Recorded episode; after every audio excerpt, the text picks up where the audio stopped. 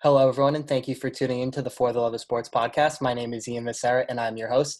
And my guest today is an associate producer over at NBC Sports Boston. He is Max Letterman. Max, thanks for taking the time to come on, and how are you? I'm pretty good. Uh, thanks for having me on. It's my pleasure. No problem. So, how is life in quarantine for you so far, and just what are you up to? Uh, you know, it's it's a struggle, just like you know, I'm sure it is with a lot of people. Um, I have two kids, uh, a seven year old and a three year old. So uh, it feels like I am incredibly busy, even though I'm not really. I'm just trying to corral them. My wife, uh, you know, has been working remotely full time through this whole thing. So I've kind of gotten the teacher duties uh, and, you know, we're swapping off responsibilities like that. But, you know, all things considered and it's it's hard to really talk about because you know there's so many people dying it's really sad but um for me personally with my kids it's been you know it's been a nice uh a nice chance to you know just spend literally every second of your life with them uh, and i think you know as the years go on and we we all look back we'll probably look back fondly for these moments where you're just with your kids in your house but uh, everything outside's pretty sad and scary so we're just trying to find the uh the silver linings where we can Mm-hmm. And how's the homeschooling been going for you? Teacher Letterman, how's that working out? Uh, you know, luckily the the school um the school district sends like sends like a weekly learning grid. And mm-hmm. so when my daughter doesn't want to do something, I'm like, look, I'm just going by what your teacher told me. So, you know, I can, you know, if you want, I can email her or text her and tell her that you're not doing the work, or we can just do it. And, you know, she's pretty good. Uh, but it is, it, you know, it's a challenge and, uh, it's, I always uh, I always admire teachers, and it was definitely something I thought about as a career. Um, I never not too seriously, but it was something that I I always it was always a choice because you know to me it was like I love teachers, they're great, um, and I love you know I love kids, I love helping and all that stuff. But man, I could never do it. Boy, the patience that you need to have, and I mean these are my kids, and they're you know like I said, I'm not I'm with them 24 hours a day, uh, so it's a little bit easier to get frustrated, but um, know, we're making it work, but I'm just glad that there are good human beings that decided to be teachers that are way better at it than me. Mm-hmm, definitely. Yeah, I know that's something for me, anyways. I would not have the patience for. Yeah, that's why uh, when people ask, "Oh, do you want to coach into your kids' sports?" I'm like, "Oh my goodness, are you kidding me? I don't have that kind of patience. I really don't." Mm-hmm. So, what have they been doing to sort of keep themselves entertained during all of this, and how have you been fitting into that? Uh, just playing, playing, and they they we're lucky. Uh, the age gap is is a pretty good amount. Um, because you know they're they're not too close where they kind of don't you know get along a lot. If I feel like if they're a little closer in age, they fight more.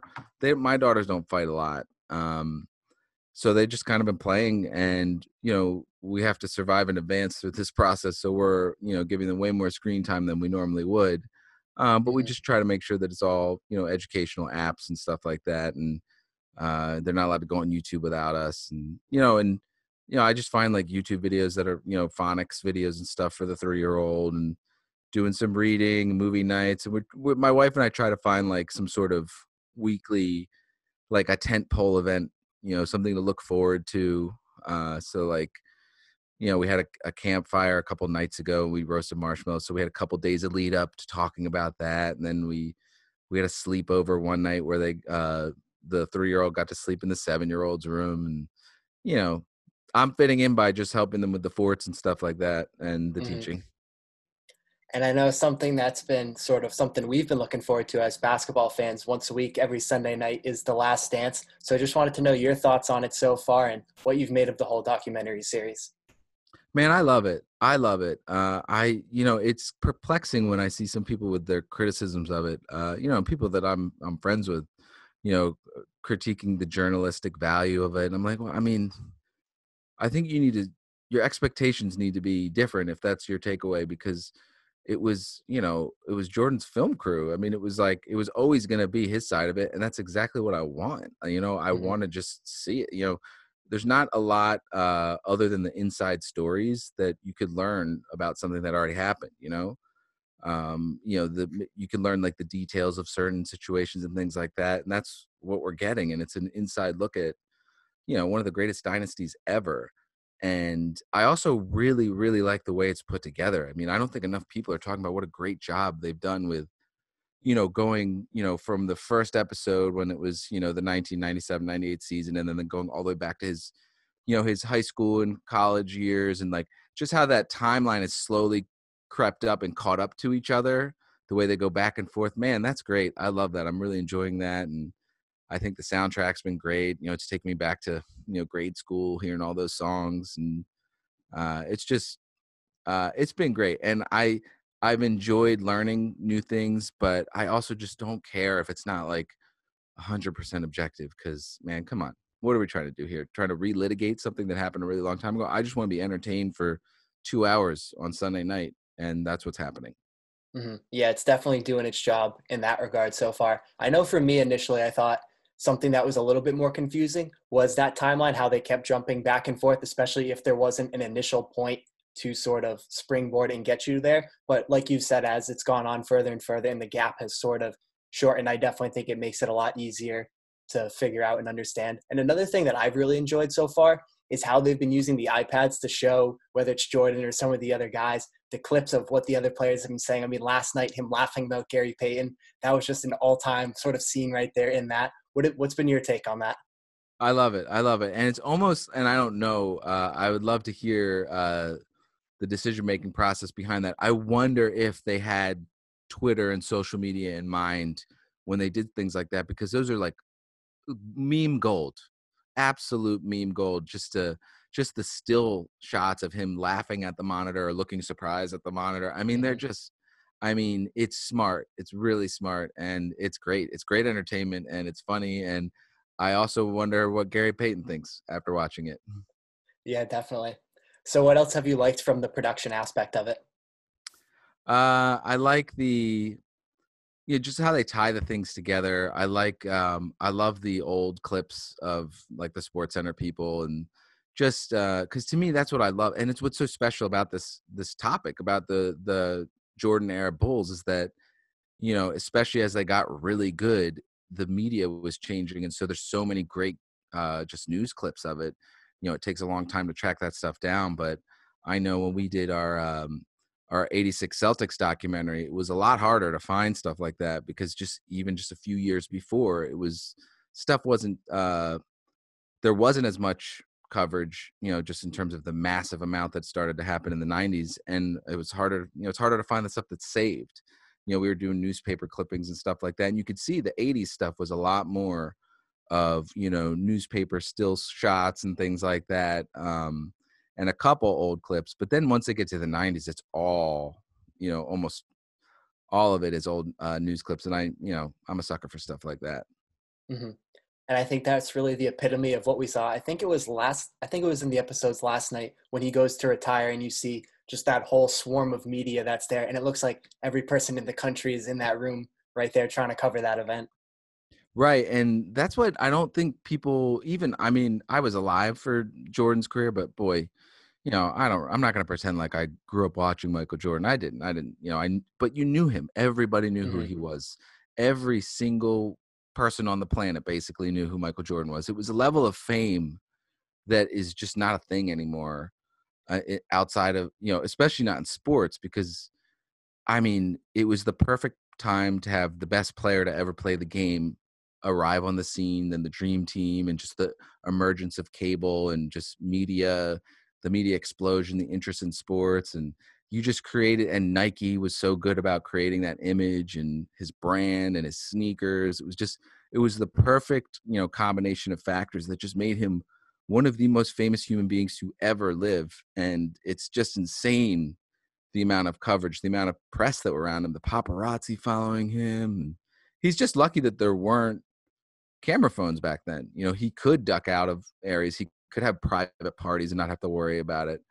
Um, but man, it was you know for as blessed as he was, it was a it really they do a good job I think of showing how tortured he was leading up to his um, the '93 retirement and then the uh, the end of the the Bulls era. So uh, that that is one of my takeaways. Just the the massive amount of of fame that he had, and it's something like you know, people can argue about whether LeBron is a better basketball player and all that stuff, but at the end of the day, LeBron hasn't had to deal with the level of fame that Michael Jordan did. It's a different world.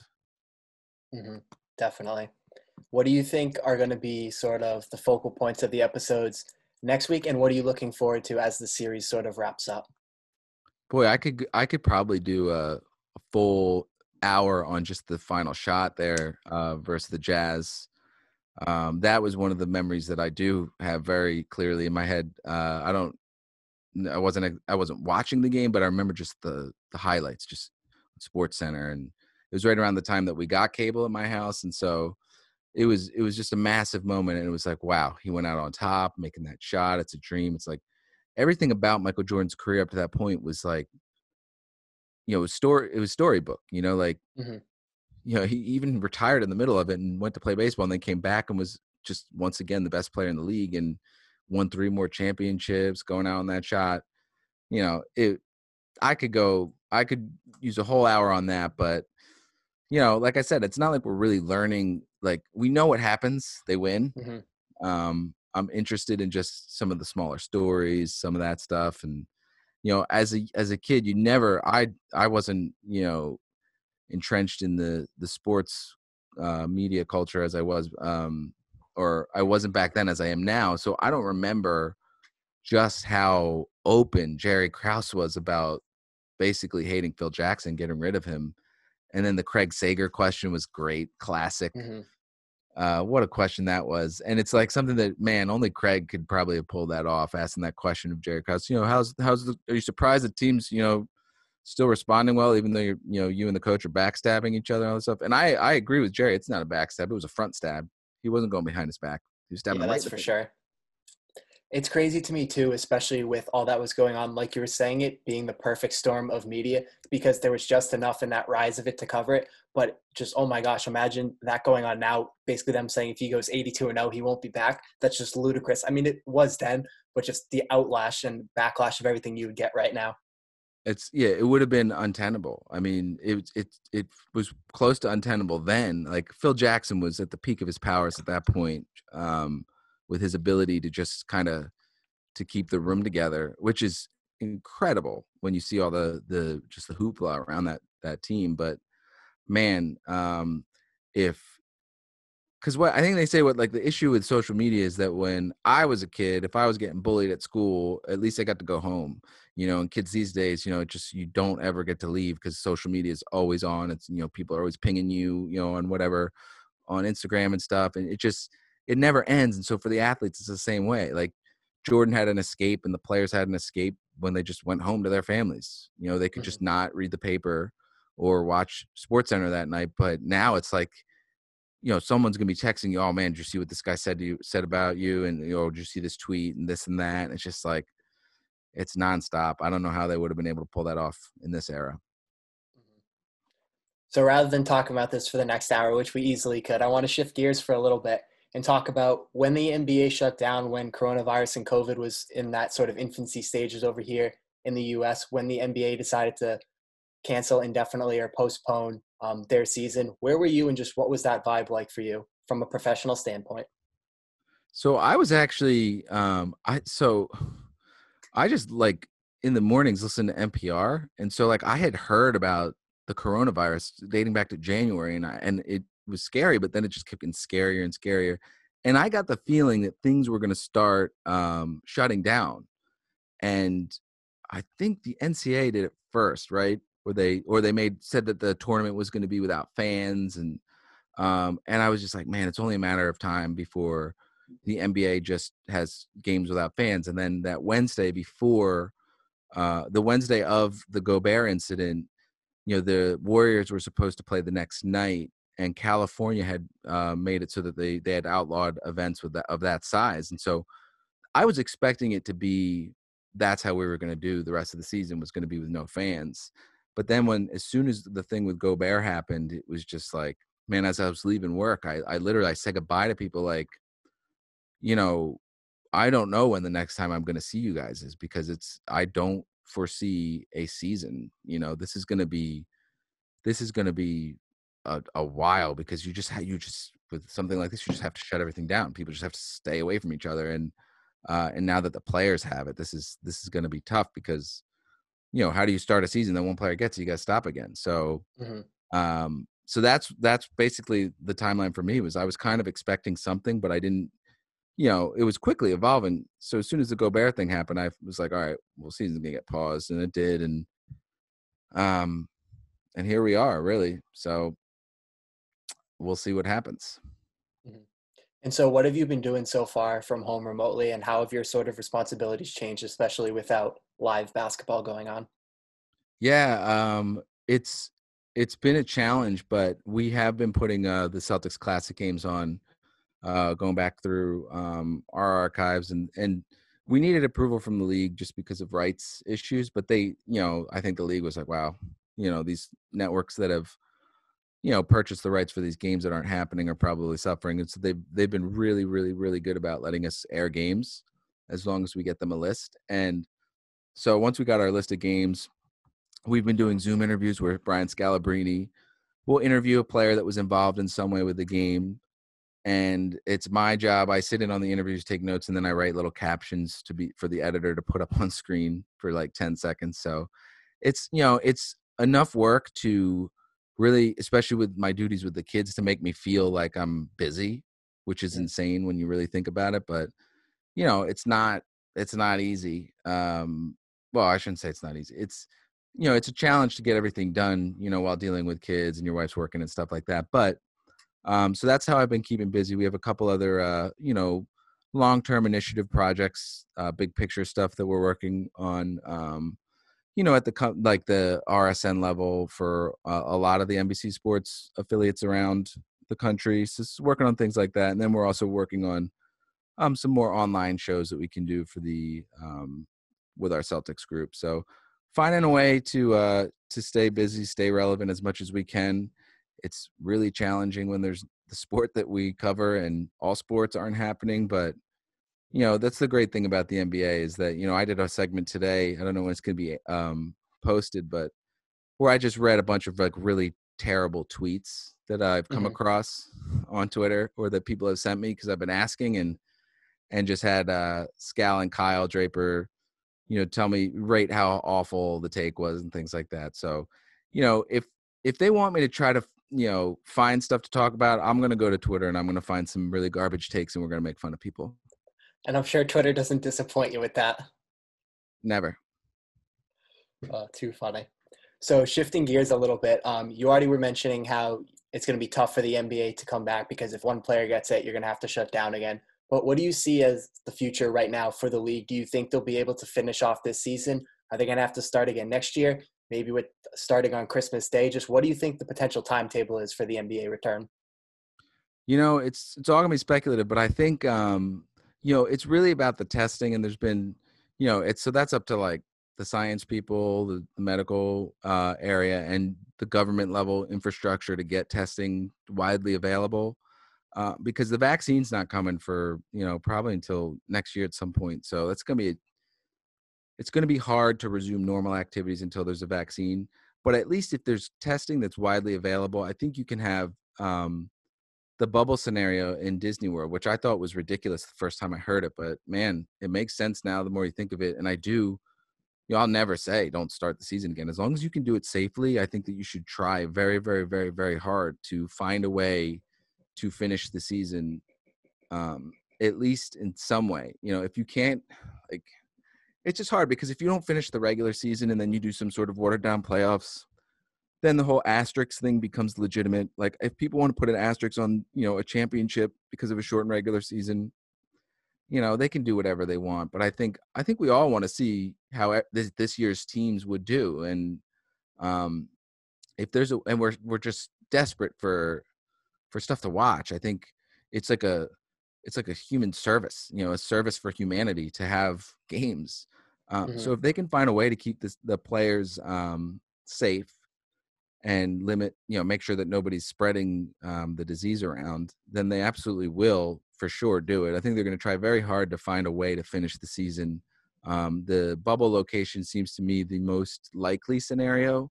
Um, and as far as next season goes, it's another great question. I think I just have a hard time seeing how they could start the season um, at the regular time just because, you know, they're not playing they're not going to be finishing the regular season within the next few months. So, or this year's season, the next few months. So, unless they just completely cancel that season and we do get a vaccine early and testing's great, and then they decide to just start at a normal time next year, they'll do it. But I just, I think they're going to find a way to finish the season over the summer and push the start of the regular season next year to Christmas. Mm-hmm.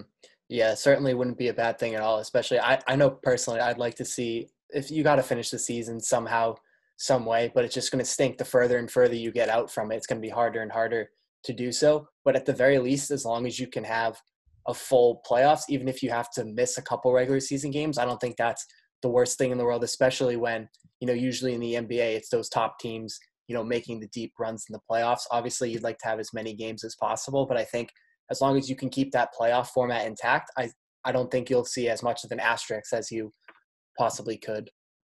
Yeah, and and think about it, there's been lockout shortened seasons before, so it's not like a full 82 games is required.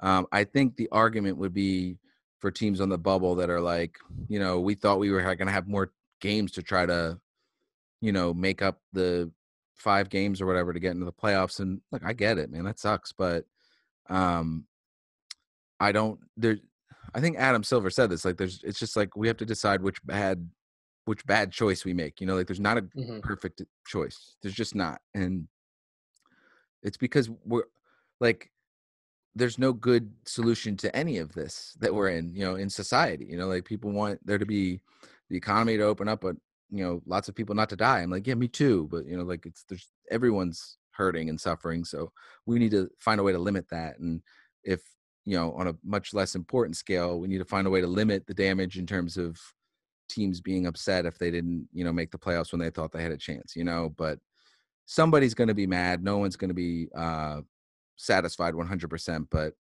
they're going to try really hard to to continue this season somehow because there's just too much money at stake and there's just a desperate uh, desire for it. Mm-hmm. So if we do get the season back this year, what do you think of the Celtics' chances, and how far do you think they could go in the playoffs? Well, I thought um, they the matchup that they're in now with the playoffs would be the Sixers, and I think that even though the Sixers actually played really well uh, early on versus the Celtics, I would trust Brad over Brett Brown in a seven game series, and you know with the injury concerns with Ben Simmons, but now it's like with all this time off, um, it really becomes who can get in shape faster. And I know there's jokes to be made about Joel Embiid uh, there that I'm just going to skip. Uh, but uh, I I think the Celtics have just as good a chance um, as you know any team to to take out the Bucks in the East. Uh, it's going to be difficult when you go out west because uh, although you know it's the Celtics, I think, have exceeded expectations so much this year that we, it's really not fair to put any sort of ceiling on them because they weren't supposed to be as good as they ended up being. Jayson Tatum wasn't supposed to be like a superstar, like already. You mm-hmm. know, he was supposed to take a step, and he did, and then he just took another like huge, massive leap in the middle of the season, uh, and you know, coinciding with Kemba needing time to rest his knee, and now Kemba's got a ton of time off, and he'll be healthy and you know they're playing like a team. Uh, it I don't know how they would match up a, in a playoff series against a LeBron-led team or a uh, you know or Kawhi and the Clippers. I think would be really difficult. But you know, as far as the East goes, look, I've seen the Celtics you know take care of the Bucks. That the second game of the season when the Celtics. Uh, or not the second game of the season, second week of the season when they came back from that huge deficit and beat the Bucks, I was shocked that they did that, and that just kind of showed you what kind of team they they are this year. And that's the kind of team that Boston loves is those the you either have to meet expectations or over uh, achieve. Um, if you fail to meet expectations, you'll be you know destroyed. But as long as you meet them and, and exceed them, people love you. And I think it's just this is the kind of team that Brad is best at coaching the underdogs, the the guys that people are you know, writing off. And again, with Jayson Tatum taking the leap that he did, you know, who knows? Because it's not like he was bad in the playoffs as, as a 18, 19 year old. He was uh, he was scoring 18 points a game. Mm-hmm. You know, leading. Yeah, he was sensational. Lead, yeah, helping lead the Celtics to Game Seven of the Eastern Conference Finals. So, um, look, I wouldn't bet against them. I think I think that they could they could make a run to the finals. I don't think they could win the championship this year, but uh, I think that they could make I don't know if I'd bet on them making it to the finals, but I think they could for sure. Yeah, I'm I'm with you on that 100%, especially if you get out of the East and then you just get in that finals, you know, at that point, best of 7 anything can happen. But in terms of getting out of the East, Philly, your team, uh, I think honestly that's that's their hardest matchup. I know that's something like you were saying they struggle with them earlier in the year, but if Philly's clicking and they're getting it together, obviously their home road discrepancies have been just massively insane this year. But that size, especially with Horford being over there, just Embiid and just that's a lot of size that Boston I don't think can match up with. Now, like you said, I would take Brad over Brett Brown in that series, and it's going to come down to if the Celtics could space them out enough. But that Philly matchup scares me. Like you said, I think they can handle the Bucks or at least you know take and move game seven. I think they could get by the Raptors, but Philly's the one that scares me. Yeah, and the thing is, like, so um, in a vacuum, you know, you'd you'd probably say Philly for sure. I mean, they're just they're the team is assembled in a way that the Celtics really can't match up with them. But that said, is that they don't fit the pieces that the the Sixers have don't fit together. They just don't, and mm-hmm. it's not like they've been spending the last couple months like working on their chemistry. They're all at home. You know, maybe they're getting along, which is nice and it's important, but until you're on the floor practicing together as a unit, uh, until Brett is figuring out his rotations uh, better, uh, it's just I just don't believe that there'll be a cohesive team uh, when the season starts back up. I think that that is a a real big disaster in Philly, and it's sad because there's so much talent there, and there's two just transcendent players um, that you know Hinkie died for, as Joel likes to say. Um, you know, and and it seems like the front office may have squandered a real good chance by making some really poor decisions with their cap space and you know, the Al Horford signing at the time seemed like a great idea just to get him out of Boston, uh, you know, because he's one of the better Embiid defenders. But now you look at it, it's like, man, you wasted all that money and you cannot move him. That's a really difficult contract to move. Um, so I'm already, as a Sixers fan, thinking about the offseason, which is crazy uh, because we don't even know when this season is going to start. Um, mm-hmm. But I, I th- I just I just believe in Brad. I think he's such a good coach. I think that um, in the playoffs in a seven game series, it really matters. I mean, if your team is like overwhelmingly better than the others, you could have, you know, David Blatt, you know, coach you to the finals. But mm-hmm. if you're uh if your team's close enough in talent, the I you know, I give the edge to the team with the better coach. Mm-hmm. And especially if they would be um, at home in that scenario, and Philly has struggled this year on the road. But moving ahead, so you mentioned the offseason right there, thinking about it a little bit for the Sixers. But from the Celtics perspective, what would be sort of the moves you would want them to make or think that they should make come the off season time or does it depend on how the season shapes out and finishes um, you know, it, it certainly depends, but I think that um, they're gonna there's gonna need to be some sort of um, consolidating. I think because they've got a lot of um, you know rookies and young guys that you know what are you gonna be able to count on sophomores that you couldn't really count on as uh, as rookies um, and they have a bunch of draft picks. And you know, I would say the position of need would be you know a center or a big, but uh, Kanter and Theis played so well this year, but can you count on that next year? I don't know. I think you'd probably want a more defensive, uh, just I don't know if it's a vertical threat. Uh, anything, everything that Robert Williams is supposed to be, I think they need. Mm-hmm. And it's a real shame what happened with him this year because he had a chance and he started to flash a little bit before the hip injury. Um, he had a chance to really uh, grow into his role because everything that he struggles with, it really seems like can be fixed with game minutes.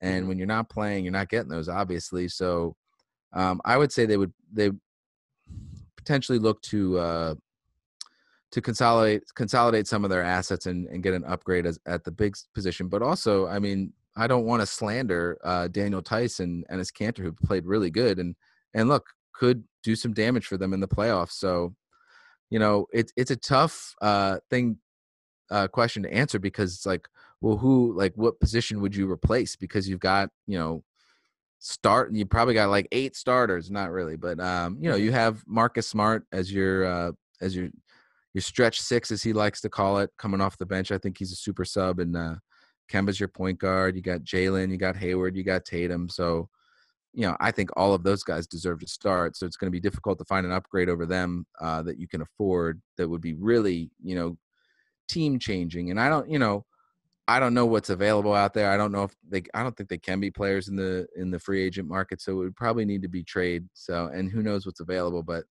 I know that Danny uh, Danny won't sit back. I think he he did what he had to do this year because his hand was kind of forced with with Kyrie and then with um with Al leaving. Mm-hmm. So he did what he did and he did a great job. And I think the fact that Tatum's taken that leap, you know, that might change the calculus a little bit for him. Mm, definitely. And I think, like you were saying, there's not many upgrades to be made, but I still think, and you agree as well, I think that they need to make that one sort of next little move maybe to make them that legit title contender. I don't know necessarily what that is. If it is a big, if it's someone else off the bench that you can acquire, but I think they just need to take that one extra step. And I definitely too would like to see them get a more athletic big if they can, because even as great in Tyson Kanter were, it's a little bit tougher when you're going up against some more athletic guys, and especially Theis isn't the biggest to begin with playing that center position. Yeah, absolutely. I think you know bench scoring and and and big upgrade would probably be the areas that I would look and um and who knows and it and you know just a matter of what's like I said before what's available out there on the trade market. Mm-hmm. Something that just popped into my head that I have to bring up because I'm a big fan of his. Um, when he was in Boston, do you think there's a chance that they bring back Isaiah Thomas? Not for this year, obviously, but going forward in the future to give them sort of that bench scorer off the bench. Do you think there's a fit for him? And do you think that's something that Danny would entertain or not because he's already sort of shot that down for this season? Yeah, I think that that would be tough because uh, unfortunately, I think that injury was just it just took it took that uh, that little bit of burst that Isaiah desperately needs um, for someone his size to be effective. Um, and once you lose that, he was, you know, that whole the whole Celtics team uh, that was successful with Isaiah was built around him. The offense was built around him. The defensive schemes were built around him. Uh, just because you know he tried hard, but he he was just so little. He couldn't, you know, he just ran into a screen and was erased from the play. Um, and so a lot of what Brad did was to work around those, and it worked great. Uh, it got them as absolutely as far as they could possibly go, getting to the conference finals. But I just don't think that, um, especially with Isaiah, there's just too much. Like, it just feels like too much to ask of him too. Like, hey, come back and be like the 14th guy, maybe, or like, because like, what are you going to promise him? Is like a the first guy off the bench, second guy off the bench. Um, you know, when we were talking about Brinks trucks, just like two and a half years ago, three years ago. So um, I just don't see it with Isaiah. And I love Isaiah Thomas. Man, that season was by far my favorite to cover um, in my life, just because you know it reminded me of Iverson. I was joking with him like it was like an an efficient Iverson. It's like watching Iverson if he actually like made better than forty two percent of his shots, which mm-hmm. at the time when I was little, I was like I didn't care. But now you look at it, and you're like, man, it's insane what he was able to do, uh, shooting that many shots. Um, but Isaiah was just a real inspirational uh, player to follow, and I'm pulling for him, but I just I don't see a fit in Boston. Mm-hmm. Yeah, that's that's what I was figuring, but still had to throw the question out there.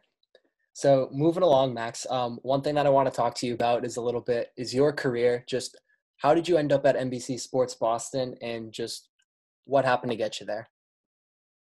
Uh, so I went to Northeastern University. That's why I moved up from Philly um, for college and uh, they have a co-op program. And my first internship was at um, a channel called CN8 that no longer exists now. It was a Comcast channel, um, and they had a sports show, uh, Sports Pulse with Ed Berliner, and so that was my first internship. Uh, it was actually the year the Red Sox won the World Series in 04, so it was an incredible experience um, being in college at that time and then working at a sports station too. But um, then I got uh, one of the producers that I met there moved, uh, got a job at NESN. So when my next uh, co-op term came up, I reached out to him and I got an internship at NESN.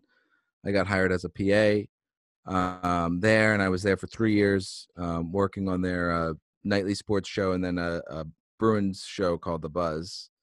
Uh, and one of my fellow, I was a production assistant. And one of my uh, fellow production assistants uh, went to Golf Channel, and then went uh, when uh, they launched Comcast Sportsnet up here. When Fox Sportsnet turned into Comcast Sportsnet, he got a job as a PA there. And I reached out to him and I eventually got in as a freelance editor in 2010.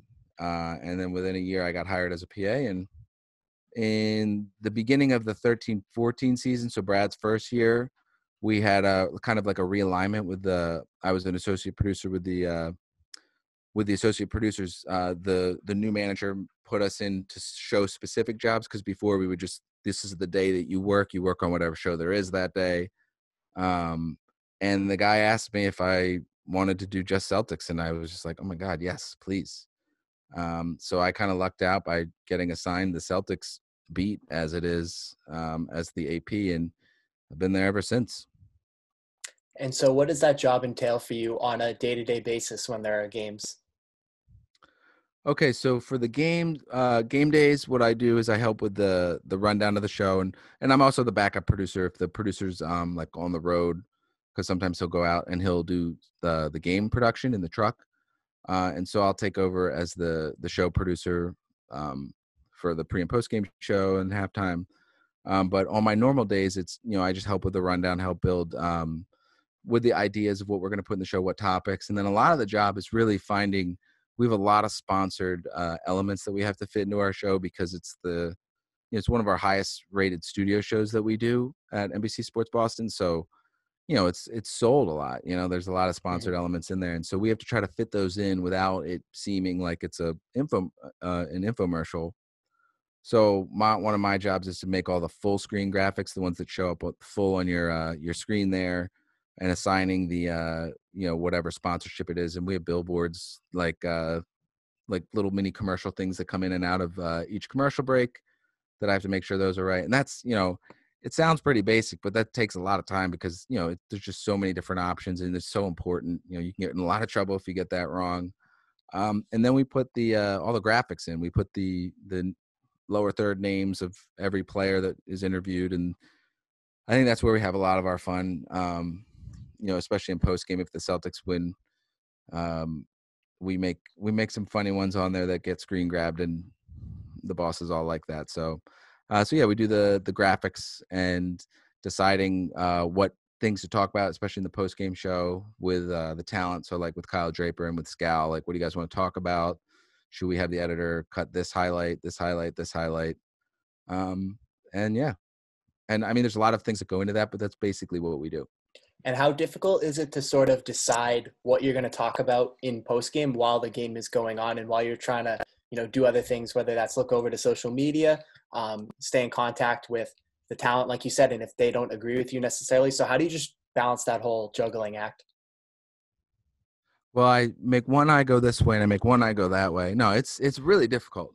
It's um, you know, it's watching sports, so you know, I don't want to make it seem like I have a really really hard job, but it's mm-hmm. complicated. It, it's um, it's a challenge to be, you know, because I try to watch every every minute of the game, but also, you know, I have to monitor social media. I have to do my my stupid little post game hit that I do with the memes and stuff like that. I got to be looking out for that stuff, and you know, trends, stat trends. You know, look at the box score and the game. Just kind of get an idea if there's something that you know you're missing with your eyes. The eye test isn't really. Oh man, well look, because like especially something like bench points, you can kind of lose a handle on that unless you're looking at an updating uh, box score. So uh, it is a challenge. Uh, so what we do is we just throw a lot of stuff at the editor and say, cut this, cut this, cut this, and thankfully he's our friend and he likes us and he doesn't um, doesn't attack us afterwards, um, so that we have options. And Kyle and Scal, if they have anything specific that they want, they're they're pretty good about communicating that to us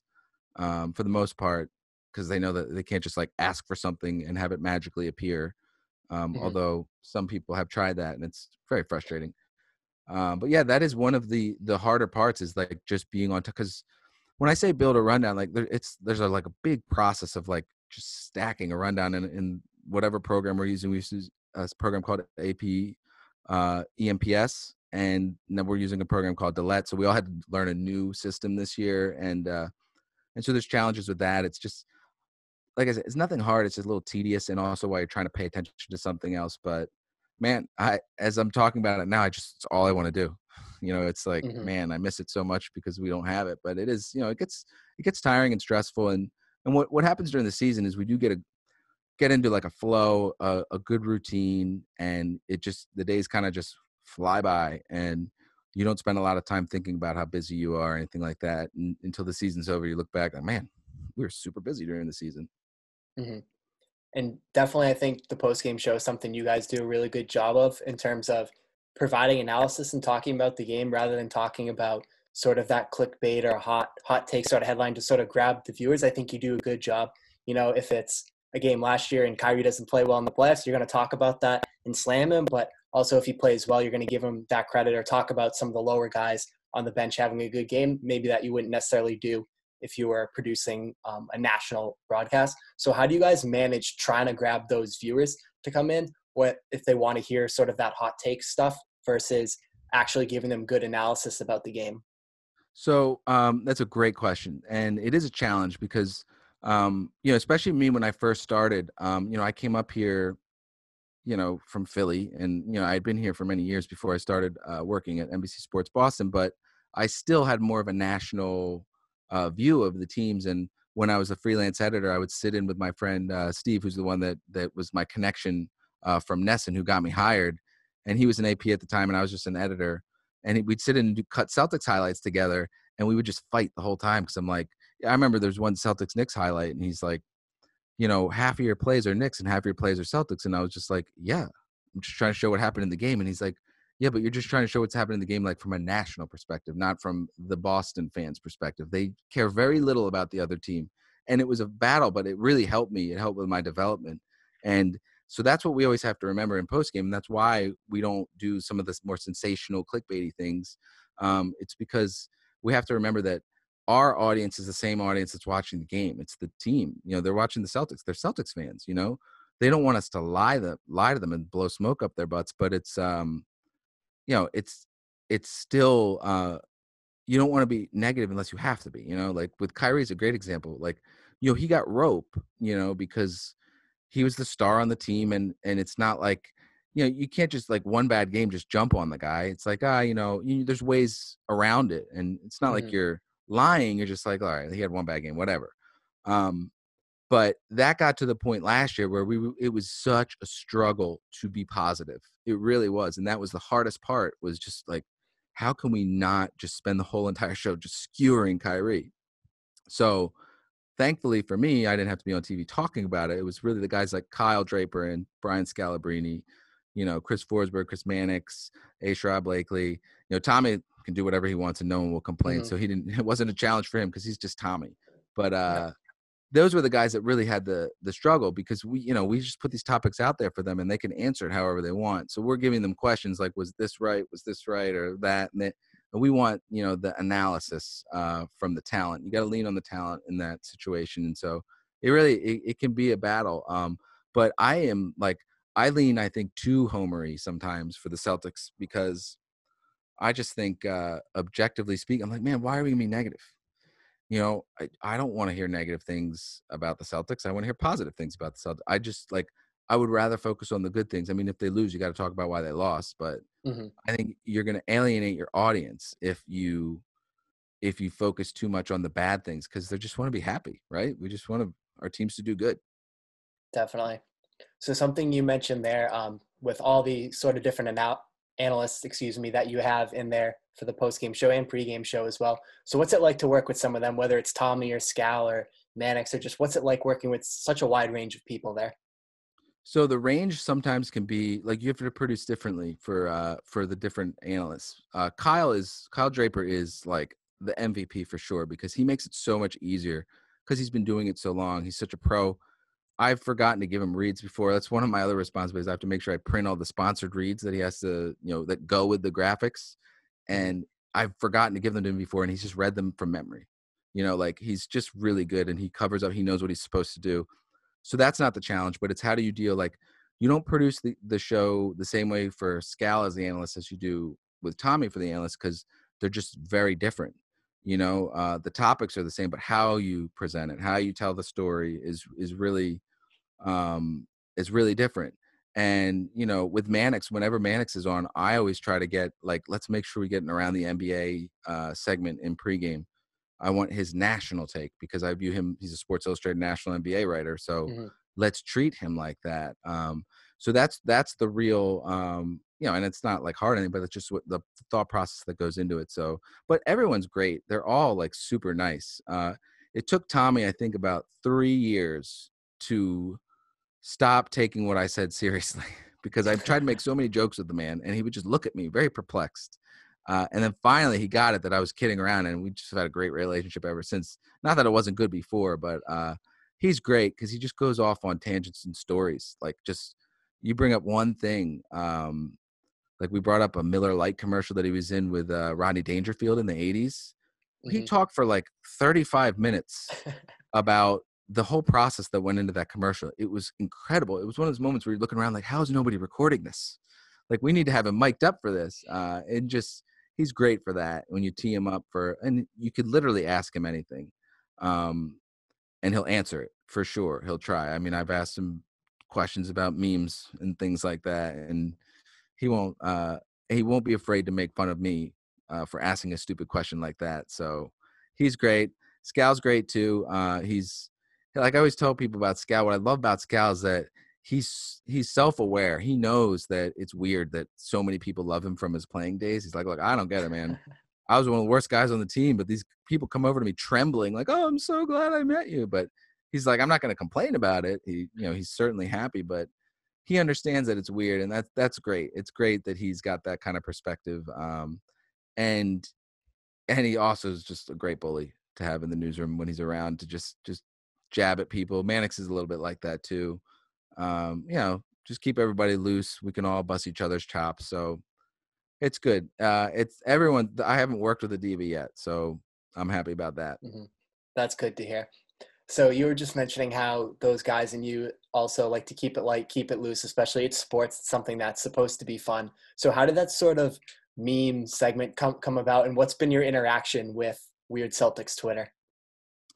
Yeah, so it came about because um the when I was telling you about the lower third graph, the name graphics, I made one based off of uh what Weird Celtics Twitter was um what was it? It was uh grit and combat. It was combat muscles. They're just talking about Marcus Smart's combat muscles all the time. And you know, I had spent years, you know, just asking uh my boss like, hey, can I put this on the name key? Can I put this on the name key? You know, knowing that they would say no, but I always just ask as a joke, just to keep it loose in the control room.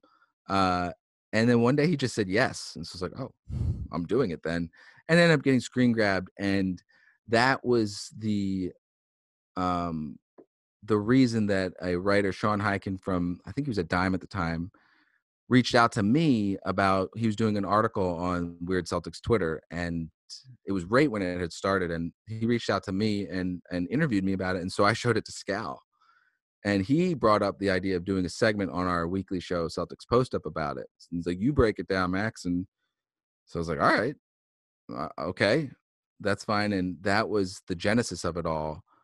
Um, was Scal kind of suggesting it and then being cool with it, and so and he don't worry, he's never afraid to bring it up. He's like, "You wouldn't even be where you were if it weren't for me, Max." You know, so uh, that was really how it uh, it it started, and um, I've in a way, always kind of engaged with Weird Celtics Twitter without knowing when it was really a thing. You know, I remember somebody asking me like, "What's the difference between Sixers Twitter and Celtics Twitter?" And my answer at the time, before I knew anything about the terminology, I was just like, "Well, Celtics Twitter is really weird. There's a lot of memes that are that I don't understand, but there's a lot that I do that are really just funny." And it's fun, and that's what I love about it. It's like it's a sport, it's a game, it's entertainment, and they're not taking themselves too seriously and that's what I love about it. It's just it's just a good time. It's just a good time, and that's what I try to uh, bring to those post game segments. Is just this was the fun we had online today while you guys were trying to be serious. And I think definitely that's something that reflects in the lower third graphics. I know that's something I always I always like to th- see. I think it's very funny, especially after after a win. It's nice to see that rather than you know just the stats coming down. It's a little wrinkle in it. Right, and what I always tell people is that because uh, I know the um, some of the departments were like, "Can you just give us a heads up if you're going to do them, um, so that we can we can screen grab it?" And I'm just being like, "No, because I don't know." Like we, uh, I work with uh, a kid named Mark, who's just as good as I am at those. I mean, he's very talented, um, super funny, and some of the best hits have been him uh, this season, especially.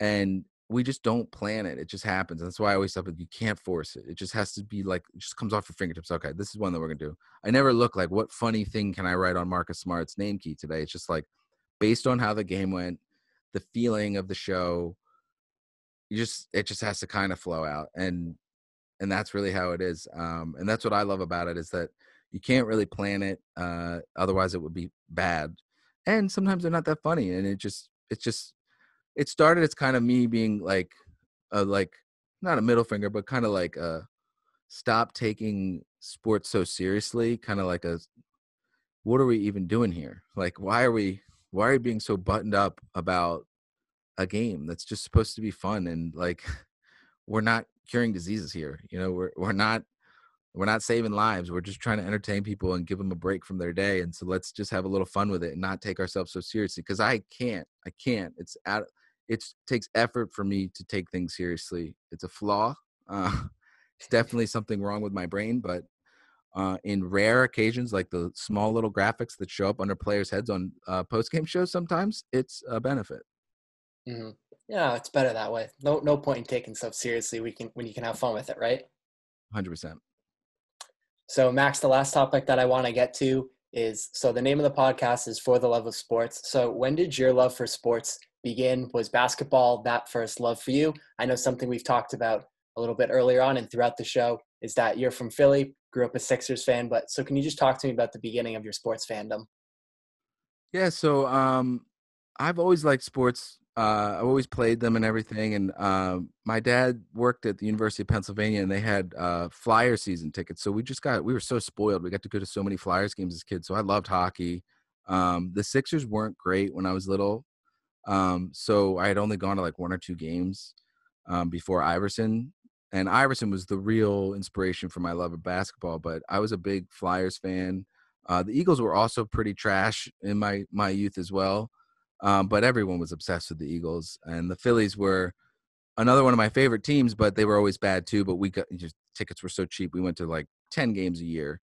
Um, so that was part of our like just our family tradition. We just you know went to a lot of Flyers games and Phillies games.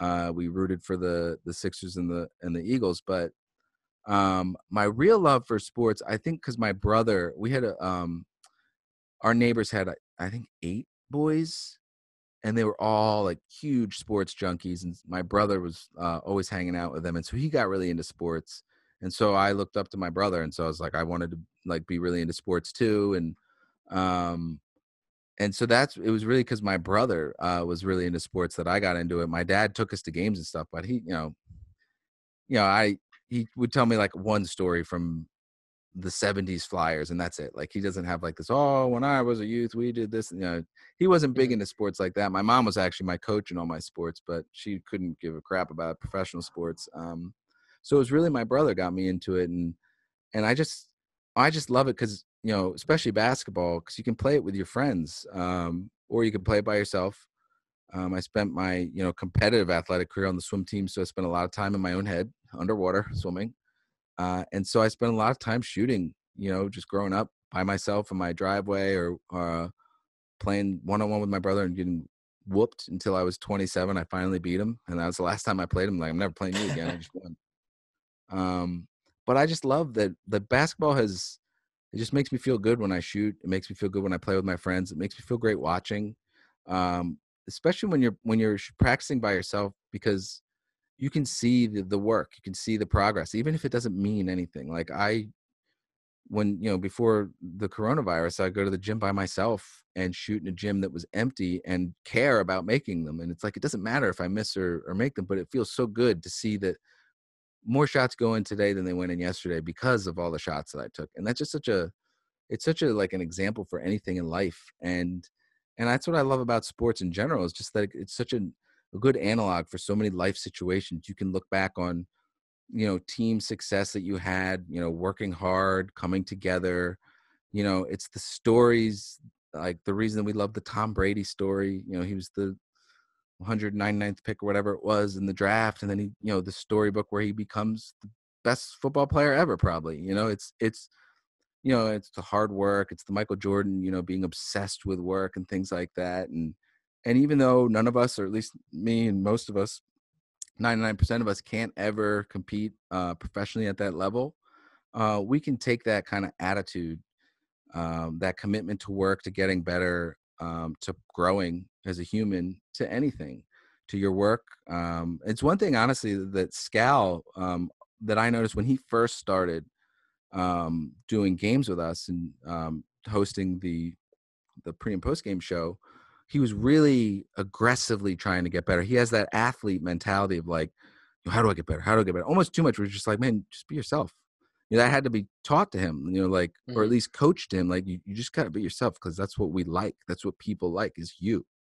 Um, and but I remember just just seeing that and being like, that's that's admirable. Like, that's a really good example. Like, you can take that approach to anything in life, and it's, you know, it's why I, I you know, I want to teach my kids that, you know, like that, you know, even if you're, you know, down three games to one in the NBA finals to the greatest regular season team in history, you still have a chance.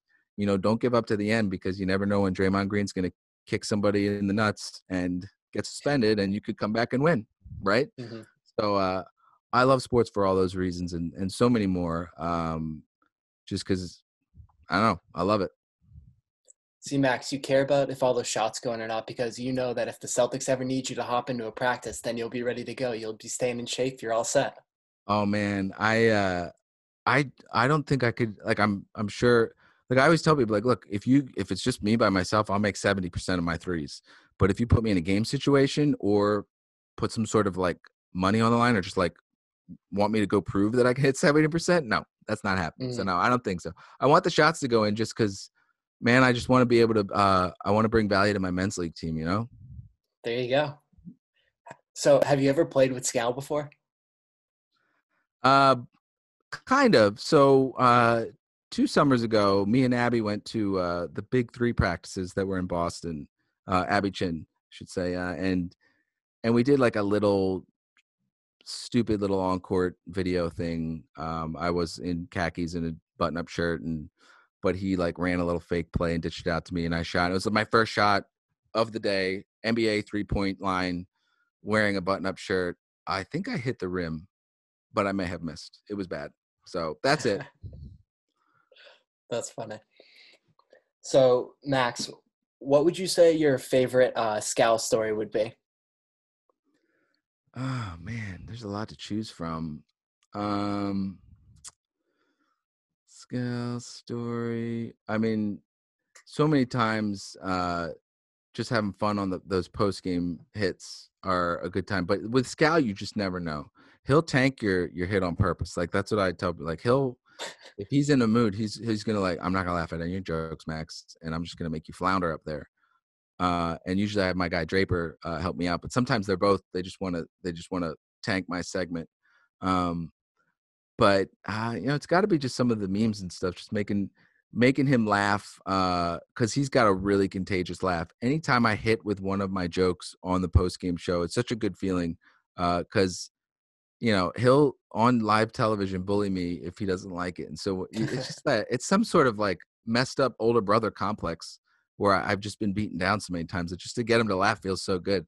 Um, I can't think of anything really good off the top of my head, I'm sure as soon as this is over, I'll think of some. But um, you know, he's just a good dude. Um, he's one time I made a joke with him. He left his wallet on my uh, on my desk, uh, and I just made a joke. I was like, "Oh man, you better be careful. Some money might be, you know, might be missing." And he just looked at me all serious. He's like, "Bro, if you ever need money, just ask. You know, like I got you. You're my you're my guy." And and it was like, "I'm just kidding, Scal, but can you send my kids to college?" Um, so you know, he's just a good dude, uh, fun guy to to hang around with, and uh, we don't see him a ton to be honest, because I'm always in the in the studio, and he's uh, generally on the road for the road games mm-hmm. or at the Garden for the home games. So the few times I do see him, they're always pretty good. I'm I'm pretty sure we'd we'd probably grind each other a little too much if we had to see each other more than that, though. So something you just mentioned, I was actually going to ask you earlier, but I forgot. But how was that transition for you going from doing all of your producing duties to actually hopping in front of the cameras and doing that? Had you done much on camera work before? Is this something that's new to you? It was completely new to me. Um, it was, uh, I was nervous about being nervous the first time. I was really kind of like, I hope I don't clam up. Um, but then once once the light went on it was just like i felt really good about how nervous i wasn't like i really didn't feel nervous um, i'm more nervous talking in a big group of people than to a camera of thousands of people um, because I, I just don't know it. Uh, my sister's a stand-up comedian. And I, I've talked to her about it before, and you know, her trick is just you know just lie to yourself and tell yourself that you're awesome and that you're gonna do great, and and that's it, and it and it works. So uh, it I had no experience in front of a camera, um, you know, other than like just doing man on the street interviews as like a PA at NESN and stuff like that. Um, but that was it, and uh, it was different, but I, I think it's a great experience because I feel rushed by the producer sometimes in my ear. And it, it really, it just adds so much perspective for my job as a producer. Like I have to understand while I'm in this guy's ear and he's talking, that's probably like incredibly difficult. And you, you know, you know that as a producer anyway, but like really when you're on camera, uh, you're trying to listen to the other person say something to you, and then you got a producer in your ear, and you completely can't hear what the other person's saying unless you're in the same room with them and I'm never really in the same room as them. I'm usually in different studio. So that that's a challenge, and just kind of that that perspective is is helpful. And it's also when you're uh, when you're planning your segment. I mean, I, I produce the segment, you know. So, but like just ideas and stuff like that. It's it's a fun little marriage of my my two worlds for two to five minutes uh, every other night during the basketball season. You know, but uh, mm-hmm. it is it has added a lot of perspective to my producing job and and valuable perspective. I think that um, when I was an editor, becoming a, a, producer after that was super helpful too. Like kind of understanding, like, do I really need to ask the editor to do this? Because I remember when I was an editor, I remember really being overwhelmed with too many, you know, B-roll requests that don't get used. So if we're not going to use this piece of video, I'm not going to burden the editor with it. So I think that's the one great thing about working at NBC Sports Boston. I always tell people like man, I don't get told no a lot. I mean, if the answer's no, they'll they'll say it, but it's usually like, well, let's talk this idea through and let's figure out a way to make it work. And it's just a really um a really good environment for the people that want to do different things. You know, a lot of people just kind of are happy doing what they do and they're good at it.